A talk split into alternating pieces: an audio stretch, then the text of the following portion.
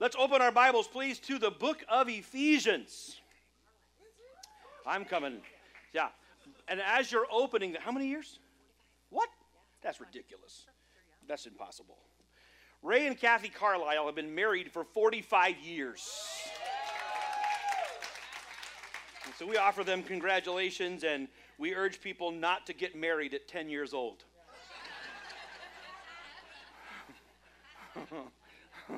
But you made it work, and we're proud of you guys for sticking with it. You were young, but that's an early start, for crying out loud.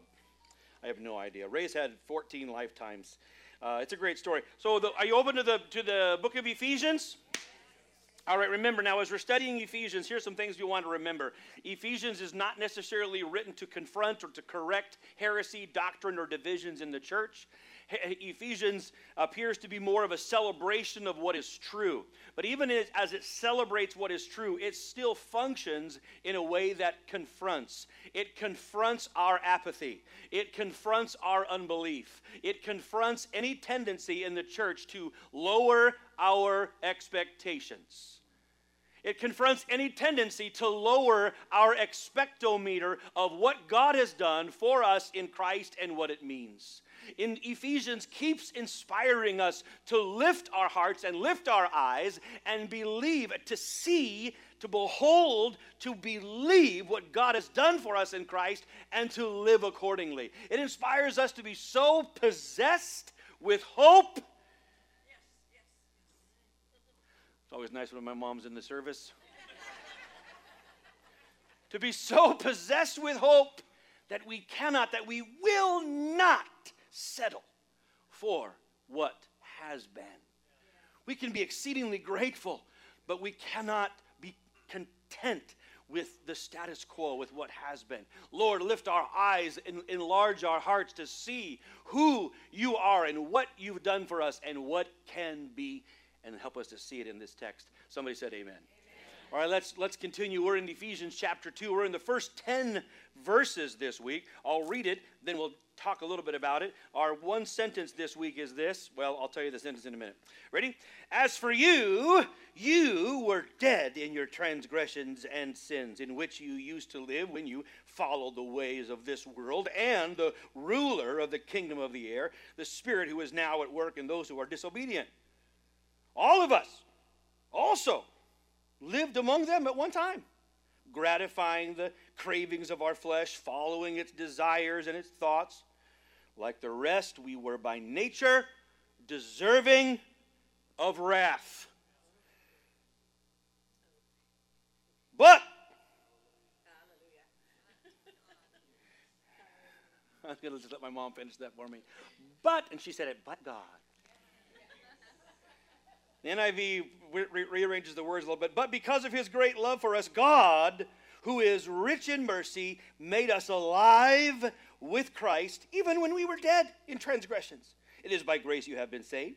And God raised us up with Christ and seated us with him in the heavenly realms in Christ Jesus, in order that in the coming ages he might show the incomparable riches of his grace, expressed in his kindness to us in Christ Jesus. For it is by grace that you have been saved, through faith. And this is not of yourselves. It is the gift of God, not by works, that so that no one can boast. For we are God's handiwork, created in Christ Jesus to do good works, which God prepared in advance for us to do. In Christ, you have been saved. Ooh, there's a tiny bit of joy in the room. Let's try it again. In Christ, you have been saved.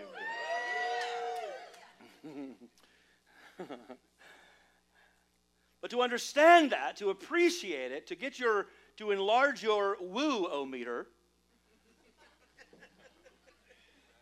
you need to start with where Paul started. Verses one through three. Take a deep breath, lean into it. You deserved wrath. you deserved wrath. Maybe you should just get it over with and say it with me right now. We deserved wrath. Preacher. Let us never underestimate our profound need to have been saved. If we underestimate our need for salvation, we will underappreciate the greatness of our salvation. We will underlive the power of our salvation. We will likely live like we aren't saved. If you want to live like you're saved, understand that you're our profound need for it, and then appreciate the greatness of what we receive. So here's the deal. Paul says, as for you, you were dead in your transgressions and sins. You were dead in transgression. Transgression means to trespass, yeah. to step over the line on purpose. There's a line. I see it's there. I'm stepping over it. It's, it's a trespassing. The sign says no trespassing, and that offended you just like it does every time you see it. Every time you see a sign that says you're not supposed to do something, you feel this impulse. I'm speaking hypothetically here, but I feel the anointing here.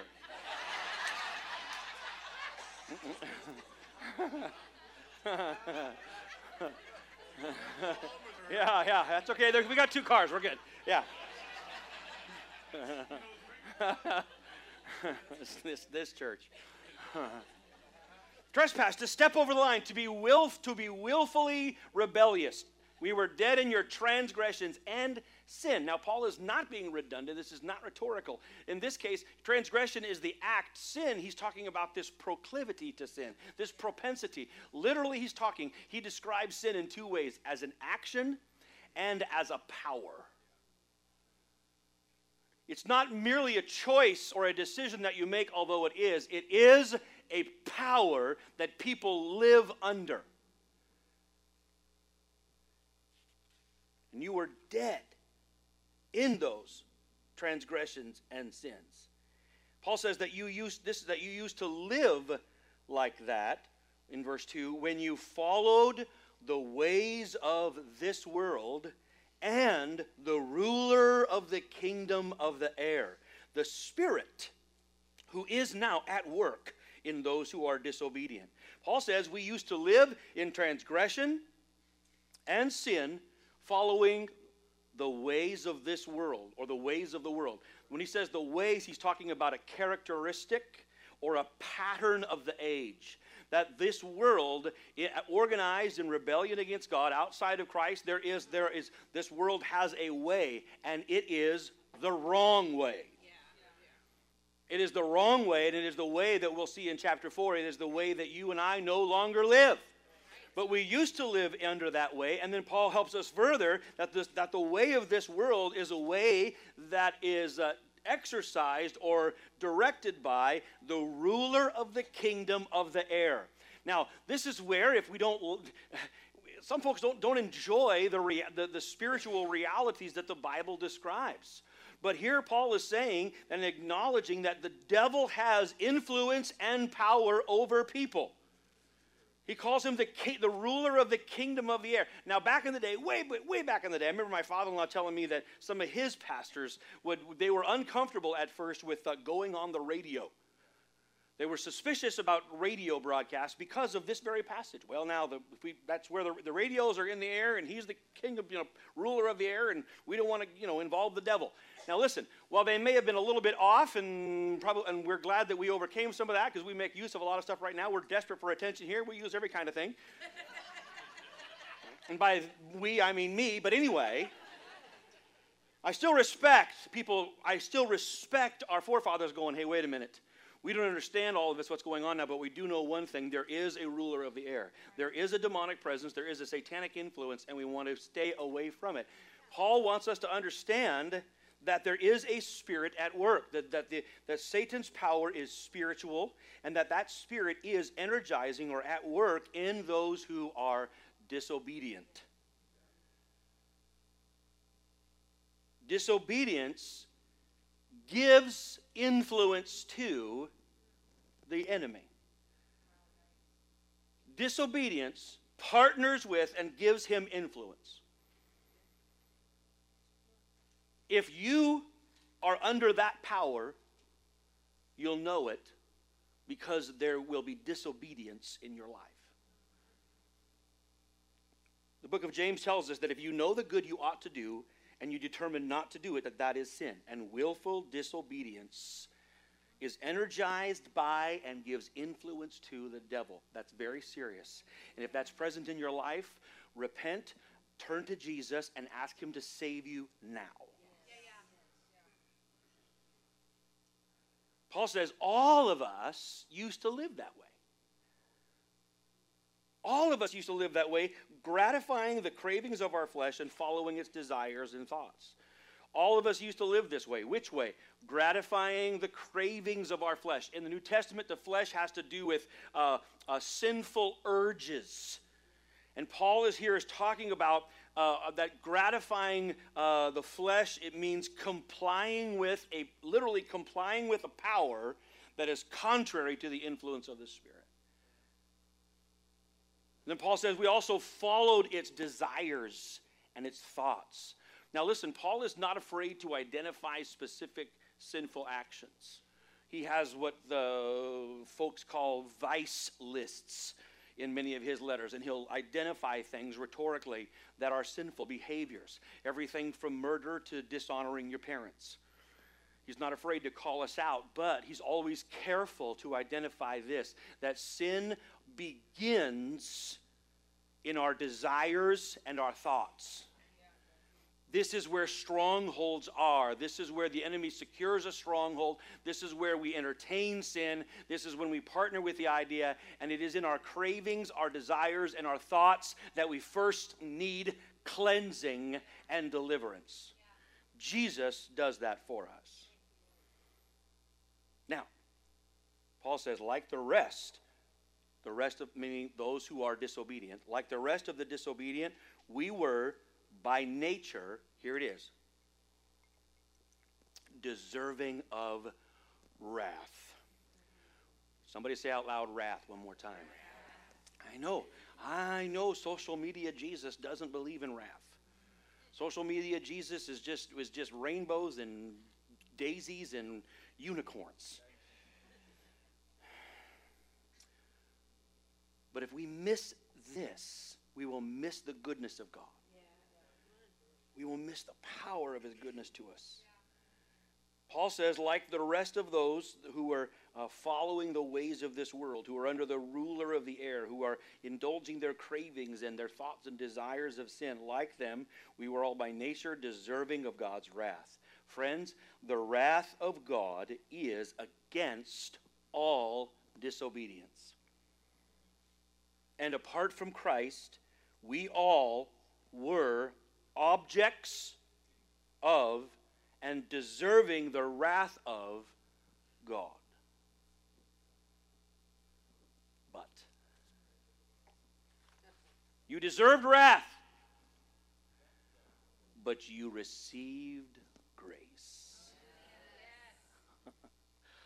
But God, verse four says, but because of his great love for us, God, who is rich in mercy, because of his great love for us, God's love has overcome and is greater than his wrath. God's love is greater than and has overcome his wrath. But listen, time out real quick. Good application. That is a good example for you and I to follow. Let the love of God in you overcome your, your, any tendency you have to be wrathful. When you feel like people deserve your wrath, let love overcome it.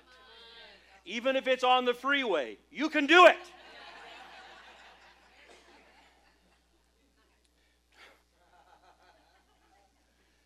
God, who is rich in mercy. Somebody say he's rich in mercy. Rich. God is rich in mercy. He's rich. He rich. He's rich in mercy. He's wealthy in mercy.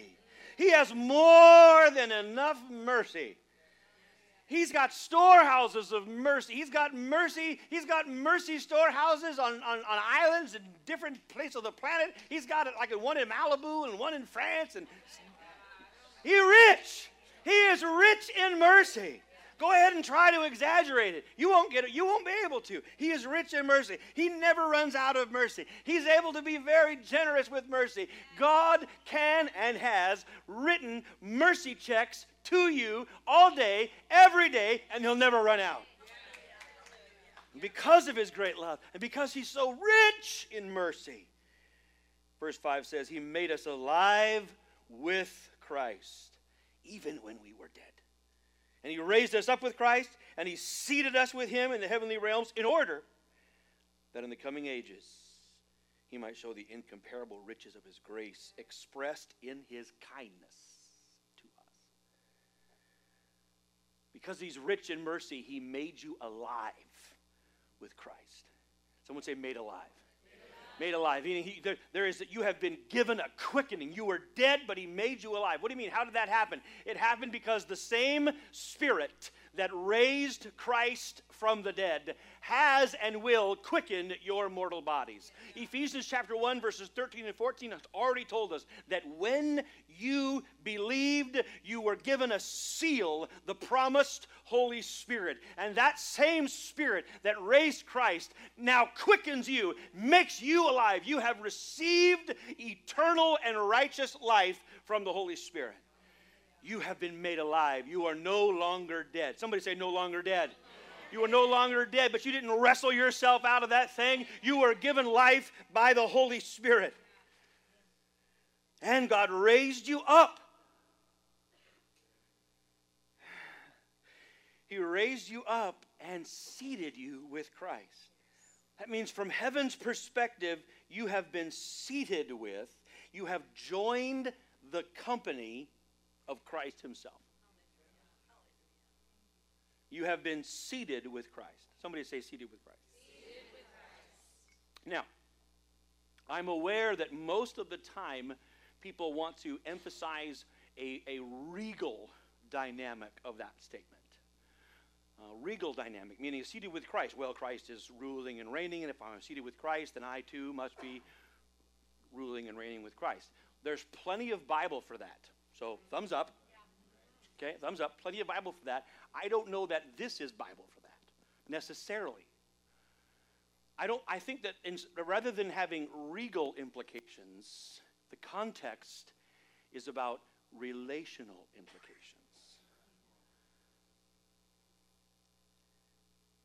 I think perhaps the point is not so much that we have been seated in royalty, but brought near in relationship. Being seated with Christ has something more to do with being be, with sharing the table with him.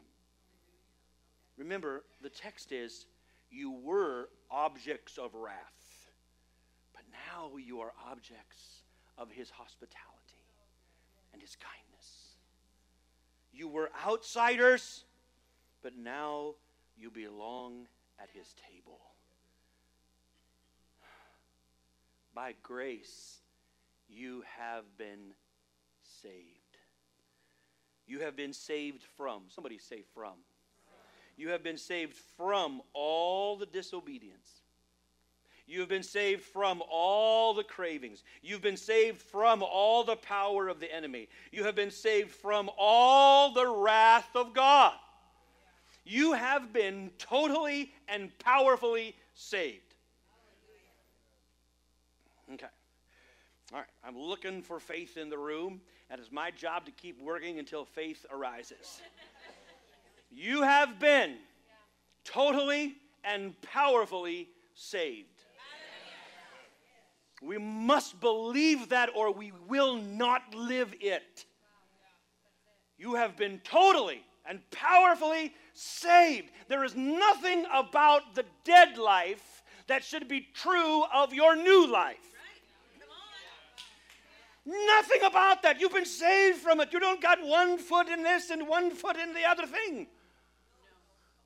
Nothing about the former life should be true of this life. When Jesus called Lazarus out of the grave, he came out alive. And then the first thing Jesus said in the King James is, loose that man and let him go. Right? He is still bound up in grave clothes. And the first thing Jesus recognizes is that grave clothes have no place on a living person. that living people don't walk like, talk like, act like, think like, look like, smell like, dress like dead people. You have been totally and powerfully saved. Yes. If you weren't saved, you would still be living like you were before. But you have been saved. Ooh. How did you get this saved? Mm. In this church. Heads up, if I ever ask you to stand here and speak, just know there's no such thing as a rhetorical question.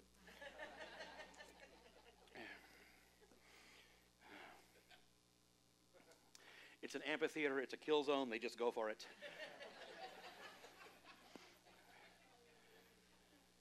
Well, how is it that you've been saved? But you've got to feel the dynamic of the text. It's so awesome. In the first part, how did you, why were you deserving of wrath? You did that. You, are, you, you chose it. You deserved it. You were living under it. You were following cravings. You were trespassing. You were sinning. And because you, of your choices, because of your actions, you deserved wrath. Yeah. How'd you get saved? His actions. Because of his love, yes. Because of his mercy, because of his actions. Yes. God saved you by his work, not by yours. Our work got us into a mess. His work has created us in Christ Jesus as works of art. You aren't saved by your works, but by his. Verse ten, for you are God's. Emphasize that part. For you are God's handiwork. Oh, what? You are God's work of art, tapestry, poem. You have been created in Christ Jesus for good works, which God prepared in advance for us to do. So you weren't saved by good works, but you were saved for them. Where once you were partners with pollution, now you are part of the solution. Yeah. And the solution, friends, this is this is so good. This the solution is what God has done for us in Christ. Yes. Christ is the solution. And the evidence, the evidence of the hope that God has given us in Christ, the evidence of that is you. The evidence, the sign to the world that God's grace has come, that his kindness has been extended, is you. You. You are God's handiwork. You are his masterpiece. You are his work of art to do good. He's prepared these things in advance for you to do good. But the good you do is not an end in itself. It is the sign. It is the evidence of what God has done for us in Christ.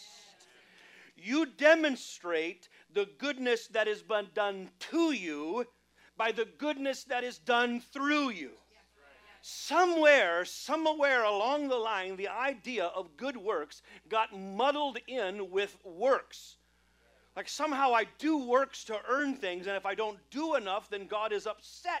That is a horrible, perverted, destructive view of what we're talking about. You should never go, well, I haven't done. I talk to people all the time, so do you. They say, well, I haven't done enough this week. I haven't really, I'm feeling bad. This is not about earning favor. This is about showing the favor you've received. Yes. Friends, if you, this is the thing, you, people get so oppressed by it that they stop trying, that they can't, they don't think they can do enough good works. They were prepared in advance for you. Yes.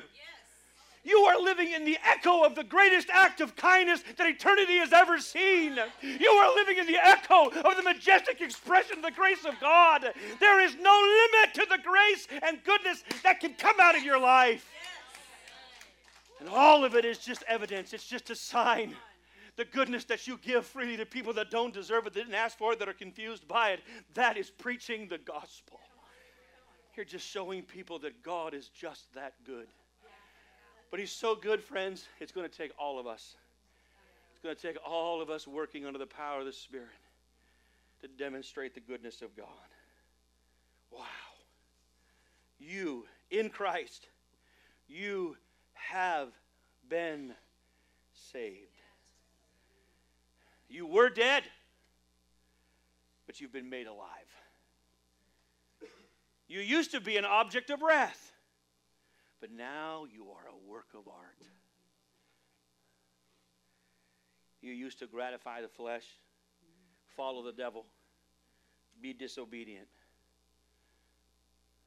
But now you've been created in Christ Jesus to do good. In Christ, you have been saved. Could I ask us just to bow our heads across this place real quick, please?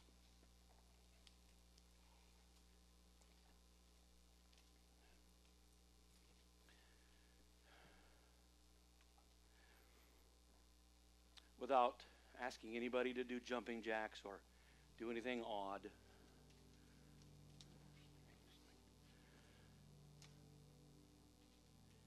I just want to take a moment. Friend, if you are not certain, if you don't have confidence that you have been saved, I don't want you to leave this room today without an opportunity to be sure. Don't leave this room today without an opportunity to be certain that you have asked Jesus to save you from sin, from disobedience, from wrath. It's too important.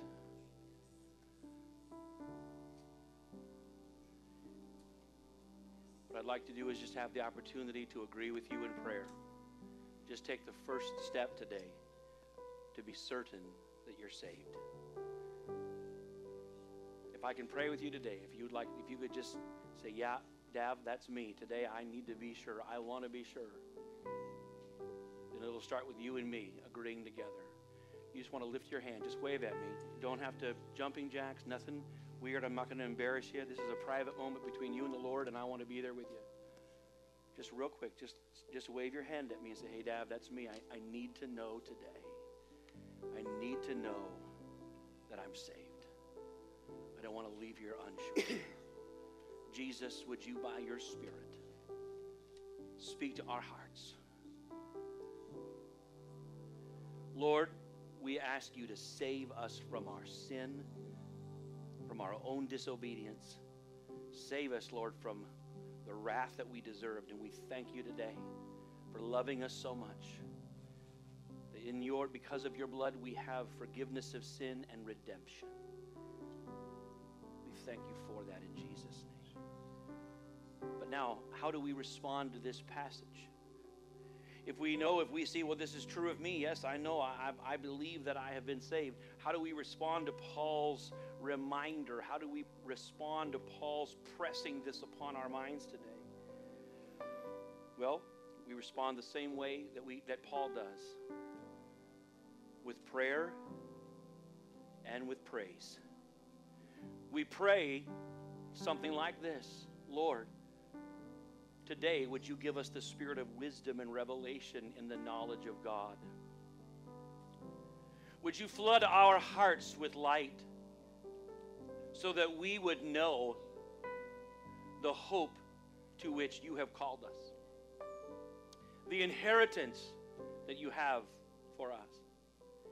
And Lord, let us know what is that incomparably great power you have toward us who believe. Help us to know it, Lord. Help us to believe it deeply so that we can live it fully. This we pray in Jesus' name. The second way that Paul always responds to this is praise. He can't help himself, and he shouldn't have to. Praise is always the right response to what God has done. Yes. Praise is always appropriate to return to the Lord. Praise for what he's done. And praise is always the best thing for our own hearts and minds, for us to pause and say, Lord, I thank you. I praise you for what you've done. Oh, you should give it a try. Lord, I thank you for saving me fully and completely. When's the last time you've even said those words out loud? Lord, I thank you for saving me. I thank you that I am saved from wrath. I am saved from following the ways of this world. I am saved from the ruler of the air. I am saved from my own disobedience and sins and trespasses. I thank you, Lord, for your grace extended to me. I thank you for the riches of your mercy extended to me. I thank you, Lord, that I am created in Christ Jesus to do good works. I thank you that you have made you have made me your masterpiece. I'm a result of your handiwork. And Lord, I give you my life. I surrender myself to you, Lord. Use me. Use me, Lord, to reveal and to demonstrate the incomparably great goodness of God to the world around me. Take my heart, take my heart and form it. Take my mind, take my mind and transform it. Take my will, take my will and conform it to your.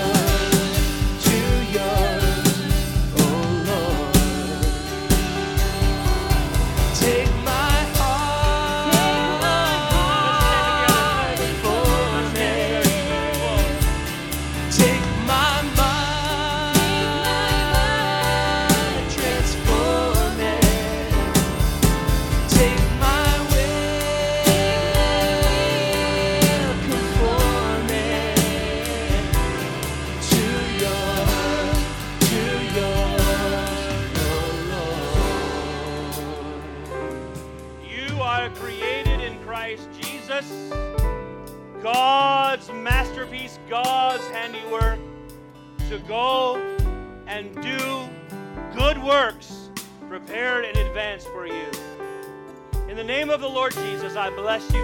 Leave this place demonstrating to a dark world the goodness of God. God bless you. Have a fantastic weekend. Where you go, we go. God bless you.